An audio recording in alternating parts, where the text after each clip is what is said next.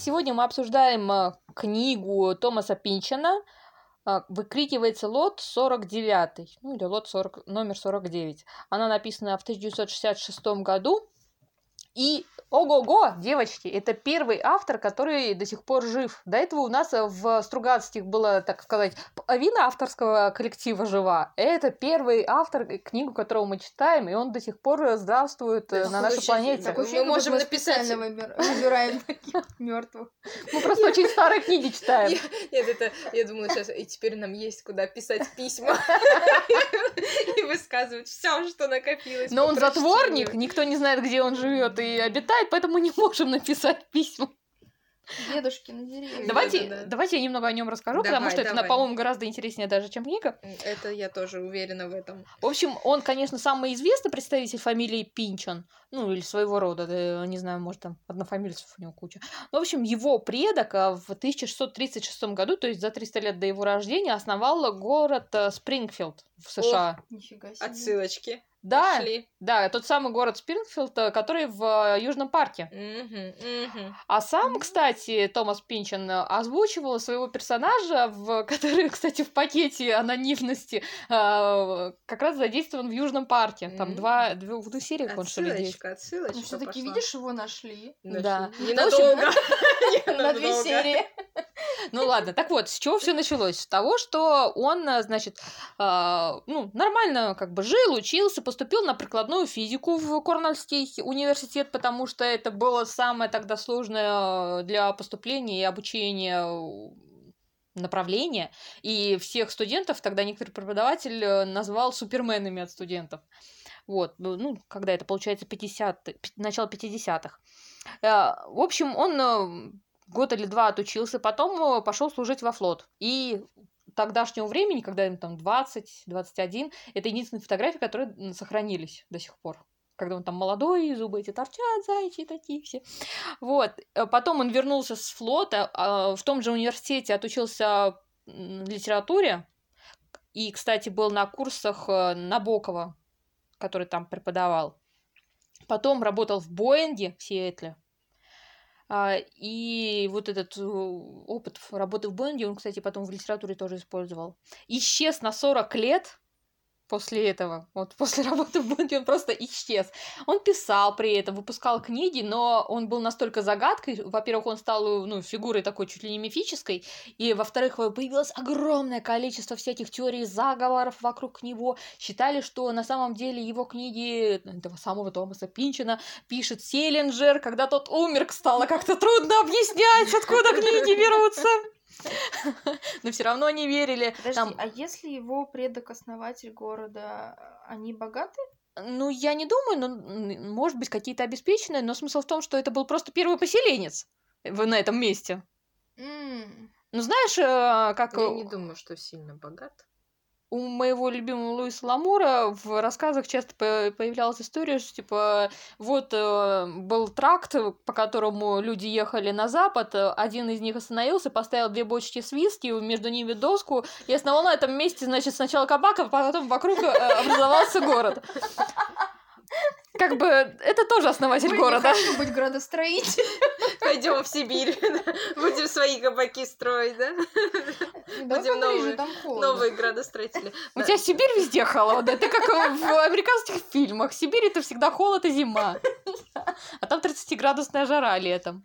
Ужас. Комары. Да. Ладно, неважно. Смысл в том, что он, значит, на 40 лет пропал, ему однажды приписывались какие-то сочинения женщины, я не помню, неважно, какой-то женщина, которая там была бездомной, стала писать, до такой степени их соединили в одно лицо, что он даже как-то позвонил то ли на телевидение, то ли на радио и сказал, что нет, это не так, мы разные люди. Довели человека. В общем, единственный из... Потом его, конечно же, нашли, опубликовали. Он попал где-то на видео. Совершенно обычно там 70-летний старик был. Но смысл в том, что его в итоге нашли. Но так, из близкого знакомства, из известных лиц, он подружился, наверное... Ну, точнее, не подружился, хотя бы общался только с Салманом Ружди. Это нужен человек в случае, если ты умрешь, чтобы хоть кто-то тебе сообщил, когда ты пропал, да? Вот тебя никто не слышал и не знает. Это такое... Отсылочка, в случае чего письмецо придет хоть кому-то. Да. Но сам Салман Рушди при этом это писатель, одна из книг которого «Сатанинские стихи» настолько разозлила мусульман, в том числе иранских, что они объявили священную войну против него, что его убить должны были. Британская разведка взяла его под опеку, и его там 8 лет, что ли, скрывали всеми возможными способами. У него был выдуманный псевдоним Джозеф Антон. Честь любимых. Вот тебе свобода слова, да? Он даже в друзья себе выбирает персоны нон-грата. Которые убить их готовы все. За которыми все охотятся. И вот они, значит, потом встретились в Лондоне, что ли, они обедали, и как раз единственное такое описание взрослого Томаса Пинчона есть вот со слов Салмана Рушди, который с ним общался, что это обычный человек, приятно, все такое там. Вот эти заячьи зубы, что типа до сих пор на месте и все прочее. Хорошее описание составила старичке, да? Ну ты просто фотки его погули. С молодости они там есть. Ну, в общем, вот так. Mm-hmm. И, кстати, вот из всех своих произведений выкрикивается лот номер 49, Пинчон называл, считал не самым лучшим. И что он считал его худшим. Да, что он как будто забыл все, что нужно было. Слава богу, что он адекватно воспринимает. Да, теперь мы переходим к самому произведению. У меня загадка, почему мы выбрали именно эту книгу. Я тоже теперь не знаю, потому что там, где мне казалось, ее посоветовали, я теперь не помню. Боже мой, какой... Он не женат был, да? Нет, у него есть жена. Это Даша увидела фотографию Пинчона. У него есть жена? У этого есть жена? Даша, ты... Если бы я так выглядела... Даша, мы не разговариваем. Даша... Я просто погуглила. Брак никак не связан с внешностью. Я тебе 500 раз говорила, что женится... А если он закроет губу, они вылезут наружу или просто будут Даша, тебя повыше? Сожгут. Ты копаешься глубокую яму. И огромный костер вокруг. Не знаю, мне кажется, из него бы вышел отличный комедийный актер.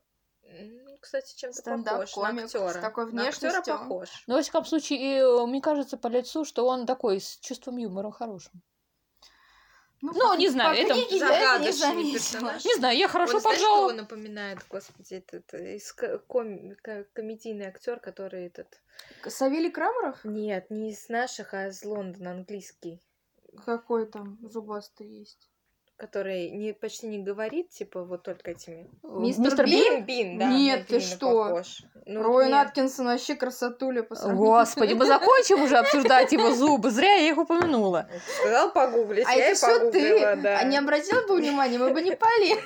Потому что Салман Рушди об этом сказал, поэтому я обратила внимание. Все проблемы к вот этому Рождению. Его все равно защищает разведка, так что ничего ему не сделается. Будем надеяться на это. Да, его голову даже эти исламские... Да, специально для тебя. Фанатисты. О, с усами симпатичный. Он похож на мультяшку. Да, есть немножко. Пинки и Брейн. Вот Пинки, вот и Пинки, вот и Брейн. На какой-то Никелодеон у нас сегодня. Так. Я с тобой вместе. Все, чтобы не обсуждать этот рассказ, да? Он ужасен. Хорошо, что автор адекватно оценивает свое творчество. Ладно, дайте я немного о сюжете расскажу. Значит, у нас тут есть главная героиня Эдипа Маас. Я так и не поняла, почему она именно Эдипа. Мне было лень, на самом деле, размышлять об этом, потому что мне было лень размышлять, в принципе, над этой книгой. Ну, ладно, оставим. Всё было лень. Ладно, Маас. В аннотации, по-моему, говорили про ее имя.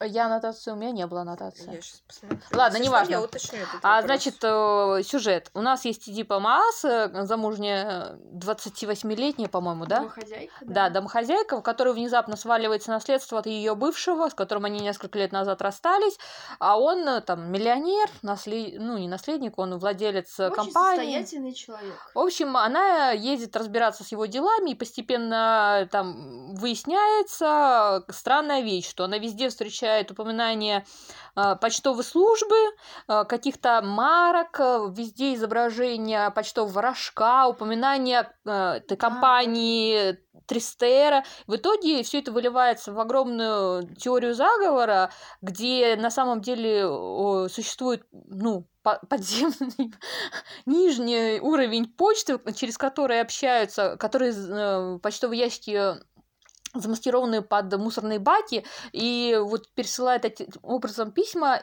общаются люди, которые вот как бы хотят избежать государства, то есть всякие фрики различных мастей, каких только вы можете выдумать. Подожди, а все у там них будут. Агенты называются купидончики, да? Или как? Нет, это, я не знаю даже, он выдуманный был или...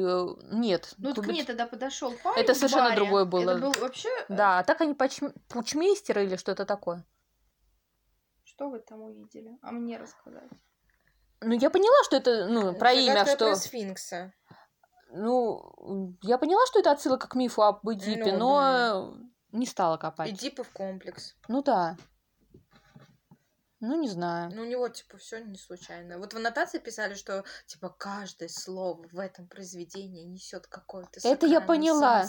Я такая думаю, да идите вы в баню. Знаешь что, я когда прочитала эту книгу, у меня осталось четкое ощущение, что я прочитала американскую версию Виолы Тараканова в «Мире преступных страстей» Дарьи Донцовой. Потому что это настолько... Вот что там, типа, домохозяйки с непонятным видом деятельности расследуют что-то. Две женщины, которые вообще не должны касаться вот этого мира. Хороший пример, кстати. Залезают туда, что там приключения, мужчины, тайные общества какие-то, знаешь, такие... Убийства. Мне вот сначала казалось все это таким надуманным, что, типа, она идет вот туда, и там внезапно какой-то старичок внезапно с собой носит перстень, который внезапно его предок отрезал, там, вот этого представителя, которого она только 5 минут назад читала об этом. А потом, когда это стало вырисовываться в то, что ее сводят с ума, стало уже прикольнее. Если представлять, это действительно как... Было. Да, но только зачем? Ну, я тоже не поняла. Зачем ее сводить с ума? Что это такое? Что зачем? Это даст? Ну, типа, помрет она. Кто она такая, чтобы так над ней заморачиваться? Чтобы там сотни людей... Или это ей бывший подгадил, да? Типа, вот он жила... ЛСД. Да. Он, типа, нет, я имею в виду не про мужа, про бывшего, который ей наследство вручил. Типа, я вот мучился, вот теперь и ты помучайся, да, с этой фигнёй. Очень часто возникало стойкое ощущение отвращения, когда я читала эту книгу, потому невозможно это читать. Первая сцена, которая вызывает рвотные потуги... Сразу, я даже знаю, что ты... Это сцена секса между адвокатом и Эдипой, и там, во-первых, я не поняла, зачем она наряжалась. Вот надевала. Ну, сначала... Они играли на раздевание. Ну, сначала типа, она его... из-за этого надела кучу одежек, что типа вот типа будем играть, я буду снимать себе вещи, но при этом не буду голой. Типа, ну, у меня будет ещё больше идей. Она столько на себя напялила, что когда они приступили к ласкам, она пару раз засыпала. Да, просыпалась, а он её продолжал раздевать еще. Очнулась она только в момент, когда он уже приступил к половому акту. Она такая, ну ладно, присоединюсь. Это что вообще такое? Ну, а вообще сама идея, что, типа, её логика, да, что вот, типа, мне кого-нибудь подсунут, чтобы я с ним переспала, и я с ним пересплю. Мне кажется, сначала она не собиралась ни с кем спать. Просто, а потом уже как бы да пофиг. Это вообще просто, я подофигела. Описание секса такое, это самое деревянное, самое похабное, пошлое описание эротической сцены, которую я только видела. Не любовные романы идти. Вот, ну, потому что не любовные романы на этом и специализируются, что у них отвратительные сцены секса обычно. Это как будто свиньи на свиноферме продолжают свинячий род. Господи, у вас столько впечатлений об этой сцене, а я ее даже не помню толком уже. Ты знаешь, это единственное, что вот прям реально зацепило, это шокирует, потому что это в самом начале... Меня сразу же прибили к стенке. Не знаю, я столько всего читала, что меня вообще не шокировало ни капли. Я только поржала, когда свет выключился. Сначала я ее не оправдывала, потому что я думала, что она просто пошла и изменила своему мужу. Типа, я не хотела, но тут как бы случай подвернулся, а почему бы и нет, да? Типа, вот еще фразочка этого Мецгера, адвоката, который говорит, типа, мне сказали, что с тобой будет сложно. То есть изначально его уже подпихнули к ней, и он как бы не скрывает то, что... А ты не заметила, что как бы все к ней подваливаются именно с этим? С мальчика, который ей помогал донести вещи. А, ну это-то понятно. Там все типа, были с таким... таким женщинам, как вы, типа, обязательно что-то нужно. Потому раздражало. Что она же ему предложила, типа, давайте я раскручу вашу группу. Она из вежливости, предложила, давайте я мужу-диджею дам ваш диск. Он на радио поставит вашу песню, глядишь, популярными станете. Он говорит, ну раз вы так хотите. Слушайте, поясните мне момент, я так и не поняла, действие происходит в Лос-Анджелесе или в Сан-Франциско? Мне кажется, это выдуманный город, нет? Лос Нарцисс. Мне кажется, что это соединение, выдуманный город такой. Так, это понятно. Потом меня, если честно, немного раздражало, что там очень часто в описании города, там она куда-то идет, описывает, да, говорит, это место, где столько-то пидорасов, столько-то шлюх, геев, лесбиянок. У меня ощущение сложилось, что город, в котором живет Эдипа, это чисто город пидорасов, шлюх. Ну, то есть там другого населения не существует. Да. Ну, то есть, и это так высказывалось. Ну, я читала... Вообще город оказался какой-то картонный. Ну, вот в плане того, что... И ты куда не идешь, там везде геи, пидорасы, шлюхи, лесбиянки. Не знаю, вот насчет этого конкретики, но смысл того, что если сначала это был обычный город, то постепенно она чем дальше погружалась вот в этот мир Тристера, чем больше она символов видела и все прочее, тем больше ей всяких фриков встречалось. Вот в аэропорту, когда она уже, там, наверное, 60% погрузилась, она уже видела, до этого она, типа, никогда не слышала, не видела, сама теперь себя ловит на том, что она никогда этого не делала, но сейчас она видит парня, который посреди аэропорта со своей мамой в засос целуется. А, да, орудует языком, фу, отвратительно. Да, и вот чем дальше она погружалась, тем больше она видела тех, кто, типа, как раз в этой почте и задействован, кто ею пользуется.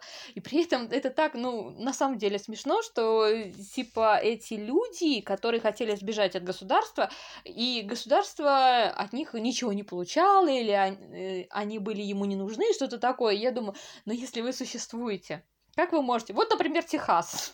Давайте про то, что происходит примерно в эти дни. Ну, когда мы выпустим, наверное, уже закончится. Снежная буря в Техасе, которая вызвала настоящий апокалипсис, просто потому, что Техас считал себя независимым большую часть своего существования, и поэтому у них была полностью отключена от всего государства электрическая сеть, и когда она накрылась из-за снежной бури, ей даже не могут помочь из остальных штатов. Просто потому что она отключенная, да. И в итоге люди замерзают, сидят в домах без отопления, потому что там обычно ниже нуля никогда не опускается температура, а сейчас минус 15, минус 20.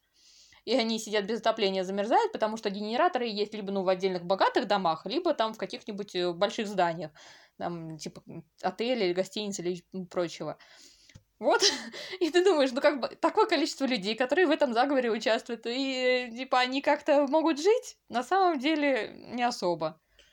Это как те... Действительно, там упоминается, кстати, в конце, что, видимо, этой почтой пользовались те люди, которые живут там в отдельных этих передвижных домиках где-то в степи, предположим. Да, этому я верю, что, в принципе, в США, в Австралии, по-моему, есть достаточно большое количество таких фриков, которые там и многоженство, например, или там какие-нибудь секты, или еще кто-нибудь, кто вот заехал в глушь. Те, кого не принимает общество. Те, кто живут... Или скорее даже они сами не принимают все законы государства. Пидорасы, шлюхи. Нет, эти-то как раз могут быть и законопослушными, и налогоплательщиками, и так далее. Особенно он так часто это упоминает, что это раздражает. Что кажется, что это только эти люди и пользуются. Да. А по сути-то, получается, должны быть пользоваться как раз те вот эти вот в домиках где-то в степи. Да, это понятно, почему они, например, пользуются. Да, теоретически какая почта еще будет. Еще до них доберется.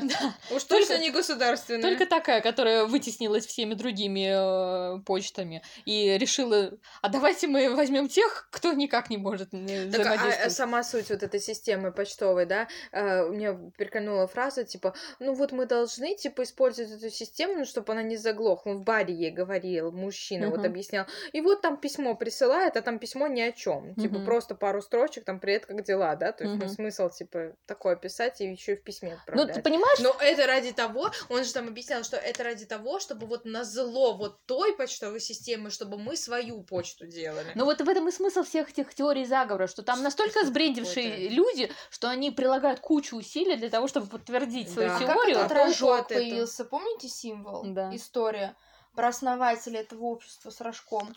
Был какой-то директор, который ничего не умел делать, кроме подписей.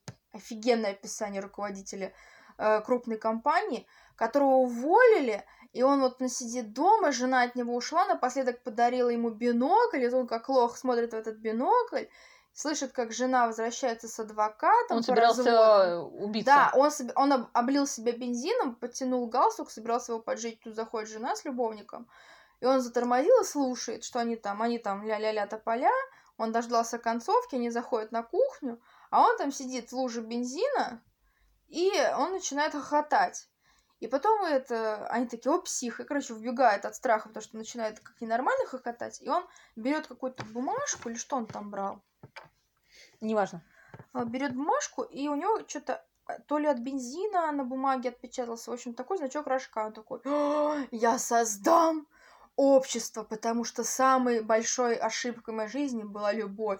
И это общество... Анонимные амурчики. Да. Но самое прикольное, что мы не знаем... Мы не знаем, оно выдуманное или реально существующее, потому что на самом деле это рожок почтовой службы, он использовался сначала в конкурирующей... почтовой организации. Да, Торн и Таксис, а потом уже Тристера его сперли как замену и подделку. То есть... Насколько вот эти анонимные амурчики вот с этой историей, как связаны со всеми остальными, как бы нам тоже не до конца объясняется. Я вообще за всю книгу не встретила ни одного персонажа, который бы вызывал у меня симпатию, потому что тем дальше, тем хуже. Опять же, этот Мецгер, да, адвокат.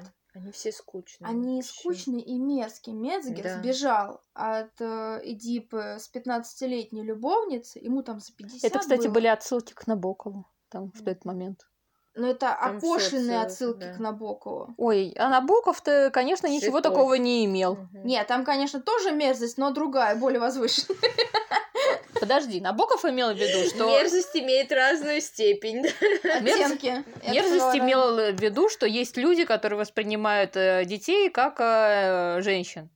То есть, что там, нимфетка, да, слово? Да. В общем, и здесь точно такая же отсылка, что, значит, девочка, которую использовал и сбежал взрослый мужик. Да, а до этого вот эта 15-летняя девочка была девушкой... Это, вот кстати, этого... тоже отсылка, потому что Лолита тоже имела... Да, она была, типа, вот герою Набокова, он не был первый у Лолиты, это там понятно. А здесь, понимаешь... Девочка убежала от этого музыканта, потому что он написал песню про то, как он мечтает оказаться с 8-летней девочкой наедине. Но это вообще... Да, еще лучше. И там пояснили такое, что типа... Ты уверена, а не написал ли он это после того, и спел Эдипе? Нет, он это спел... Он Эдипе это спел, и до этого как бы там объясняется, что адвокат его, ну, тряс, что типа, что ты как... Я не помню, то ли он из-за этой девчонки. Ты пропустил этот момент? Мне что-то казалось, что песню... Ну, я не уверена, но мне казалось, что он песню уже чисто Эдипе на основе этих всех переживаний. Нет, там же объясняется, типа... Он сидел там подбитый, вот этот музыкант, говорит, ну, типа, Мцкер, типа, сбежал, это... Перед этим он отлично меня помутузил за то, что я пропел песню. А-а-а. Он пропел песню, то есть отвращение вызвало и то, и то. И это сбежало с этим старым адвокатом. Эдипа такая... Эдипа хотела ему вдарить, но говорит, ну, у меня времени нет, у меня дел побежала, я дальше. Вообще его все, да? Да, но его лесом как бы. И как бы там мерзость на мерзости. Просто. Да не знаю, вообще читается как-то нудно, слушать аудиокнигу нудно, все нудно как-то, ни за кого не переживаешь, ни одна фраза не цепляет. Вот это единственная вот яркая сцена была с постелью, и то он ее, ну, вот с сексом, с этим, с Мецгером, ужасно, и тебя просто выбивает из колеи, думаешь, как такого вообще... Это было вообще больше на изнасилование похоже, чем на акт любви. Ну, учитывая, что она в процессе проснулась, видимо, да. Я такая, господи. Вот, но при этом это... А еще меня больше всего поразило то, что, знаешь... Она, ну, как бы пошла там, типа, в ванну, заходит, а он уже дрыхнет, спит. Угу. Он же заснул. Она его стала будить, целовать там или еще что-то, и сама спровоцировала дальнейшую деятельность. Да они там пьяные уже были. Ну и что? Ну и что? Лежит чувак, спит и спит. А ты понимаешь, как описывает автор, что, типа, Эдипа выходит из ванны, а из-под ванны торчит стояк и пузо. Замечательная картина, так и рвется. Мне кажется, это был просто уже... Жажду такого... Я вообще горю! Да, мне кажется, это просто был момент, когда она уже решила, что пофиг. Я перешла эту границу, когда я решила изменить мужу. Ладно, так вот, при этом, как и все произведения Пинчона, это... Он все равно нас не услышит. Назови его как хочешь. Нет, я предпочитаю как правильно. Так вот, это стало культовым. Тоже. И отсылки просто в куче. Например, компания Йодайн... Как там она называется? Она просто Л, по-моему, да? Йодаль. Йодайн. Мне вообще кажется, это... Ну, в общем, эта компания упоминается... Это книжка «Однодневка», по-моему. Упоминается в одной... Ну да, поэтому ее до сих пор все помнят. Йодин. Все помнят, эта книга, она в единственном экземпляре в областной библиотеке, заказывать надо. Больше нет экземпляров этой книги. А ты вот съездила в США, например, и спросила у них лучше. Так вот, она упоминается в другом романе «В. Точка», наверное, называется, Пинчона в первом. И в «Стартреке», кстати, эта компания создала корабль.